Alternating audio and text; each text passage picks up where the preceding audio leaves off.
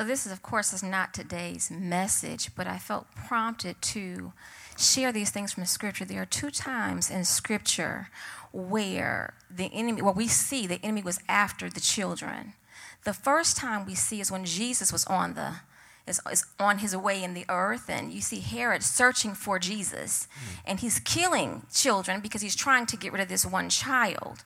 So you see where he's put out this mandate and he's searching, searching, searching, searching. Then you see when Moses is on his way, Moses is then born, and all these babies are snuffed out, they're killed in search of the one, trying to get rid of these children. And so in our day and age, we have abortion. But then we also have parents who may be neglectful. So I want to just give a word to the new parents as well as the existing parents of children not to be neglectful, not to allow your child's life to be snuffed out or aborted or derailed. It's so important to be sensitive to the Spirit of God. I, while he was ministering to the families, I was prompted. I remembered an incident. I was big and pregnant, and we had taken our children to a play place for them to play for one of the kids' birthdays. I'm big and pregnant. I'm not moving. I'm going to sit at this table with my food and my snacks, and everybody else can watch out for the kids. And that's where I park myself, where they're on this jungle gym and doing all their things. And but while I was sitting there, I told my sister in law, I said, Kim, whatever you do, do not let Otha go in the bathroom with those boys. Don't let him go away by himself with those boys. We're in a big, a public place. But I sensed the Spirit of God just nudging me ever so gently you have to be so sensitive because it sometimes it's not as loud as I'm speaking now. It's so gentle and so soft, enough to get your attention, but soft enough for you to miss if you are not sensitive. And so I told Kim, I said, do not let Otha go away. And he was six years old at the time. Don't let him go away with those boys. And so my husband immediately went into action and he went to search this, this play place to find Otha. And the boys were trying to pull Otha into the bathroom to kiss him. And so the enemy is out there searching for your children in the schools, in people's homes. If you don't have peace about a friend, a cousin, I mean, it doesn't matter who they are. It doesn't matter how upset anybody will be. I'm sorry, Johnny can't come over and spend the night. I'm sorry. And so I just felt really prompted because in scripture you see the enemy searching and hunting for those children, even then eliminating those children. And the enemy is the same, just like Jesus, same yesterday, and today, and forever. So is the enemy. There are no new tricks under the sun, no new devices. It's the same old thing. So wherever they are, make sure your children are in a good environment. Make sure you are sensitive. And we get busy. Our minds get cluttered with responsibilities. We are working, we're stressing because of bills or whatever, many things that will come into our lives. But be sensitive to where your children are supposed to be and who they're supposed to be with. And if perchance you have missed it as a parent, be on it and be vigilant as a grandparent, as an aunt, as an uncle, as a great grandparent. Make sure you are praying for these children, those who are here and those who are to come. And if you have none of your own, pray for others. Pray for others. Amen. Amen. That's a very powerful word that she shared. When you go back and study that, it said that King Herod sent out the decree and he said, kill every single child that exists two years and under to get, because they didn't know who the, that one child was. And he didn't know it was Jesus. He just knew that they were saying about this child, he's supposed to be a king. He, in order to protect his position, do you realize how insane that is that Satan is willing to kill every child to get after one? And so, who is your child called to be? What is your child called to be? Stand on your post, be vigilant, be prayerful, be powerful. Do not let the devil have your two month old your one year old, your 10 year old, your 19 year old, your 55 year old. No matter how old you are, you can pray for your children because your child is called to be somebody. God said, I knew him before I put him in the womb. I knew him. I had a plan and a purpose for his life. And you might not know what that plan or purpose is, but he said, raise that child in the nurture and the admonition of the Lord. Why? That the child will hear God. The child will see God. The child will know God. So you can see what God is doing in that child's life. And you might not see it, you might not hear it, you might not discern it, but if you are sensitive, if you pray, if you obey God to, and you may not have a clue as to how to do it, but there are people here to help you. The Word of God is an instruction book.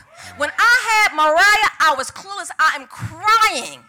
And my husband said, What is going on? She's like two or three months old. Maybe she's a month old. And my mother had just passed away.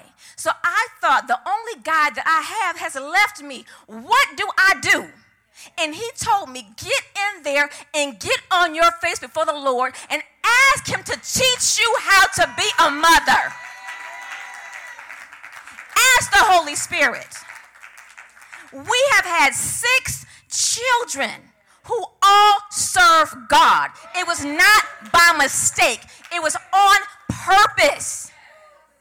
Be intentional about your parenthood, about your motherhood and your father. Be intentional. Pray. Do not despise what God has given you. This child is not an inconvenience. The Lord said the child is a gift, the child is a reward. But your perspective can be off and you not receive the gift that God has given you. You don't see him or her for who he truly is because God has not revealed the fullness of who that child has been called to be. So whether he's a janitor or the president, he's special. That child could be the greatest intercessor born in this earth. He may not ever have a name great in bright lights or, or, or superstardom, but he may be an intercessor, a prophet called to speak forth the mouth of God in the earth. And the enemy is after each and every one to, to, to thwart that. I mean, if you look back on your own life, the many times you should have been dead, the many times God protected you that you should have died because of decisions you made or your parents made or someone else made. He's the same enemy. His job is to kill, steal, and destroy. He is always on his job. Always. He is always on his job. And it does not matter how that child came into the earth. So get over being ashamed and embarrassed. Forget that. All sin is under the blood when you have repented. The child was destined to be here. And maybe you didn't plan for that child to be here, but he's here now. She's here now. So, what do I do to make a difference in this child's life so she can become the woman of God that God has called her to be? What can I do for my son so he can be the man of God that he was called to be? Even if his daddy is not in his life, the Lord can equip you with wisdom to raise that child. So, stop the excuses. Stop the tears. And like my husband told me, get on your face before God and cry out to God with your whole heart and ask Him to teach you, give you wisdom, give you grace to develop that child and to do your part in that child's life. And then give you sensitivity and wisdom for who else is supposed to be a part of that child's life because you don't have it all. As the mama, you can do all that you do, but you don't have it all. As the daddy, you don't have it all. There'll be aunties and uncles and teachers and others. I mean, certain people from church who will pour into your children that will help get them to their destiny. So be sensitive, be open. Don't you choose, you ask God, who are the chosen people in my child's life. Amen. The greatest price you can pay is not for a business, it's for a child. I just was reading a book called 13 Testimonies from Hell 13 people who were taken to hell. And, I, and when she was talking, I remember what one guy said. He said he got down there and he said a force pulled him back up. He asked Jesus, Why'd you pull me back up? He said it was your praying grandmama. He said you'd still be down there if her account wasn't so full of prayers up here. I don't want to be the one pulled back up. I want to be the one praying. You know what I'm saying? Like she said, it don't matter if they're 50, it's still your child. The child is still connected to you. And you quit worrying about how many mistakes. Everybody make mistakes. Shoot, I babysitted a child one time, and the baby was in the carrier, and I shouldn't be telling you this. It was somebody else's baby. And the baby was in the carrier, and I made the mistake and hit the carrier, and the whole carrier fell face down. And child was laughing. I was almost, I was terrified. I was like, Jesus, please. I'm about to find out if my healing powers. If this child died, I'm about to raise this child from the dead. You got to be sensitive. Some she said, Jesus is the same yesterday, today, forever, and so is Satan. And that's the relentless way and he will operate. You don't know what's on your child's life. And remember this all children, whether they got a special calling or not, every child that is born down here is a king in training for eternity. And if you don't raise that child as an eternal king, not a timely success, God is raising up kings for eternity so that this story could continue after this mess is over with. But you better take heed to that. The most valuable thing you can do as a child. Yeah, and let me tell you something. When you have a child, that's a time of sacrifice. It's a time of sacrifice. So many women we have counseled, oh, and uh, no, you just don't want to sacrifice because you don't value the child. You, you know, I understand that the child took away your cool points and, and all of that type of stuff. And there was a season my wife, my wife didn't even go to the mall for two years. She didn't even get her hair done for two years. No, she said she, she remembered that number. She said five years. You know, and I'm sure that there were women that kept silent and felt sorry for her and, and all that. I had a man tell me one time, man, well, I felt sorry for your wife. And you ain't feeling sorry now. Sacrifice. Peter Daniels, the richest man in Australia. He got saved at a Billy Graham crusade. He was a bricklayer. Bricklayer. Became a Christian and the Lord made him a multi-billionaire. And he talked about how he, you know, his wife had to sacrifice because of decisions that he was making with the children and how there were times when they hardly had any milk, they didn't have a pair of shoes. He said now, he said the diamonds are so heavy, she walking around like she got a back problem.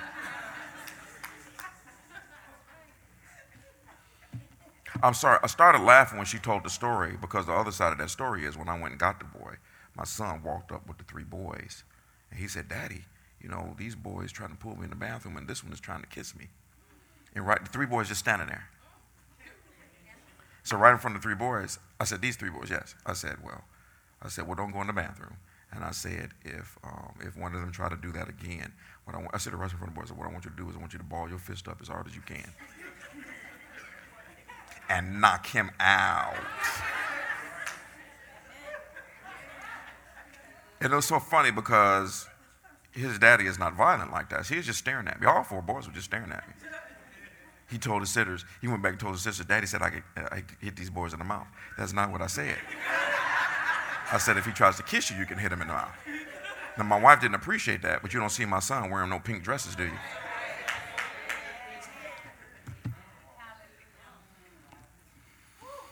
Sometimes it's time for scripture, and sometimes it's time to give them a common sense equation. Like I told you about the girl that asked me, she had the barbershop and guys trying to get her to go to the strip club. You know, and I'm going to say it again. She had the nerve to call me. You already know the answer. Why are you calling me? Is it okay if you go to the strip club? Go the guys want to know, you don't. She got me on speakerphone. And so uh, you be sitting there, Yerabos Shana Brioli scriptures, not me. I said, uh, uh, ask them uh, if, if will, will, they go and, and make it rain if their mama is the one that's dancing.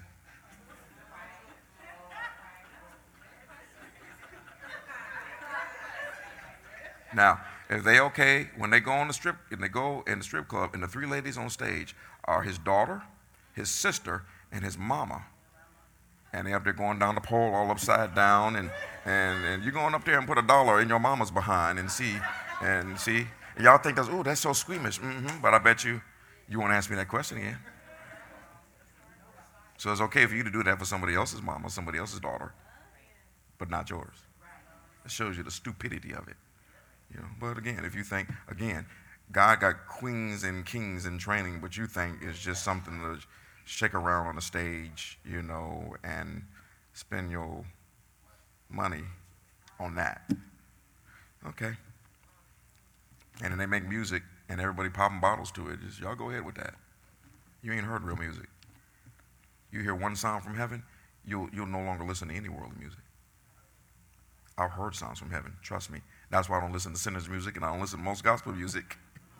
Somebody asked me Sunday, what do you listen to? It's very selective. That was powerful.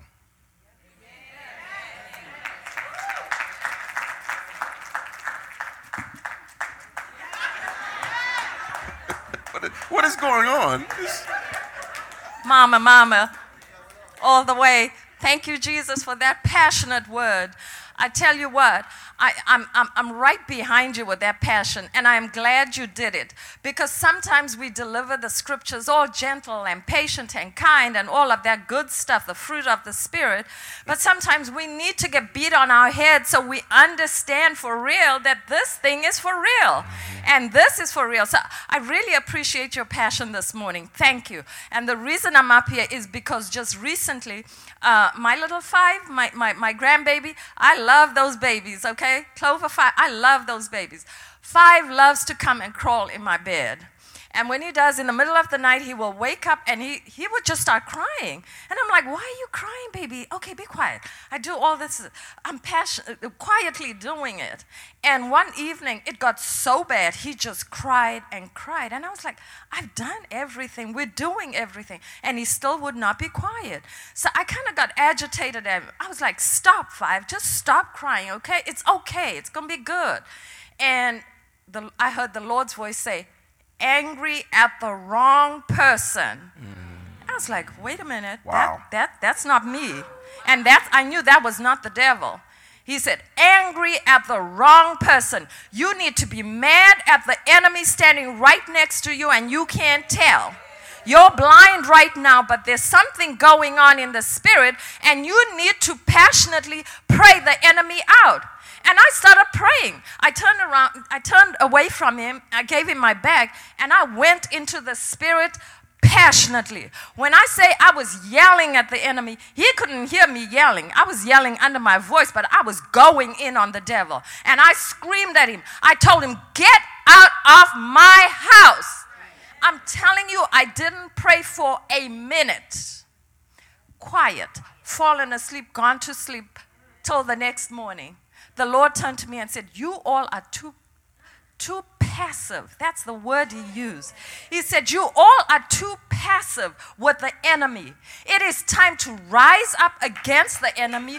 When you see something that does not look normal, it is the enemy. Rise up. You are too passive. And I tell you, since that day when my baby starts screaming or doing crazy stuff or looking at me oddly, oh, I go into the spirit and I pray. And I'm encouraging you all. It doesn't matter what it is. Get passionate. Get passionate. We're too passive with the enemy. We got to kick him in the head. We got to kick him in the teeth. We got to rise up against this guy because he's trying to take us all down. Hallelujah. Hallelujah. Amen. Hallelujah.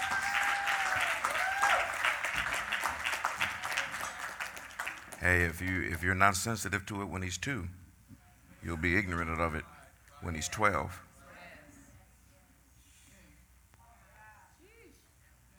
And be totally gone when he's 22. These things, it's, it's the biggest trick that the devil, you know, I don't know what movie it was that it says the biggest trick the devil ever played on mankind is to convince them that he doesn't exist. And if you knew the reality of what's in your home and what's following you every single day and the thoughts that are in your head that make you do certain things, it would literally, it would literally scare you to death. Okay? So, but keep those things in mind. It's very, very powerful. And, you know, you, some of you, the, the people that came and had the children dedicated, you know, we can send you those things that were shared because sometimes you need to shake yourself because, and you know, and how many know, and see, the thing is, kids get on your nerve. So it's very easy. Go to your bed. You know, video games came out, play the video game. You know, it's you know, some of us come from grandma's. You went to bed 20 o'clock. I just got out of bed. Go back to bed again. It's just you know, go to bed, you know, go watch TV. Go outside, I, go outside and play. Go outside and play. But we went out there for 10 hours, go outside again. It's not dark yet. You know, and kids can press you that way. You were a child, you press your parents that way. But you just got to be sensitive. And if you don't have a real relationship with God, He'll be speaking, but you won't hear. And you go according to education. And, um, and like the scripture says, man's educational system is worthless and foolishness to God. It just is. You're going to have to hear from God and say, Lord, what is going on? Is this over here? You blame it on the child, the Lord blaming it on you. It's not possible to do anything successfully when it comes to human beings or the kingdom of God without constantly being corrected by God because you're dealing with invisible stuff. Invisible stuff. Okay? So, good stuff, good stuff.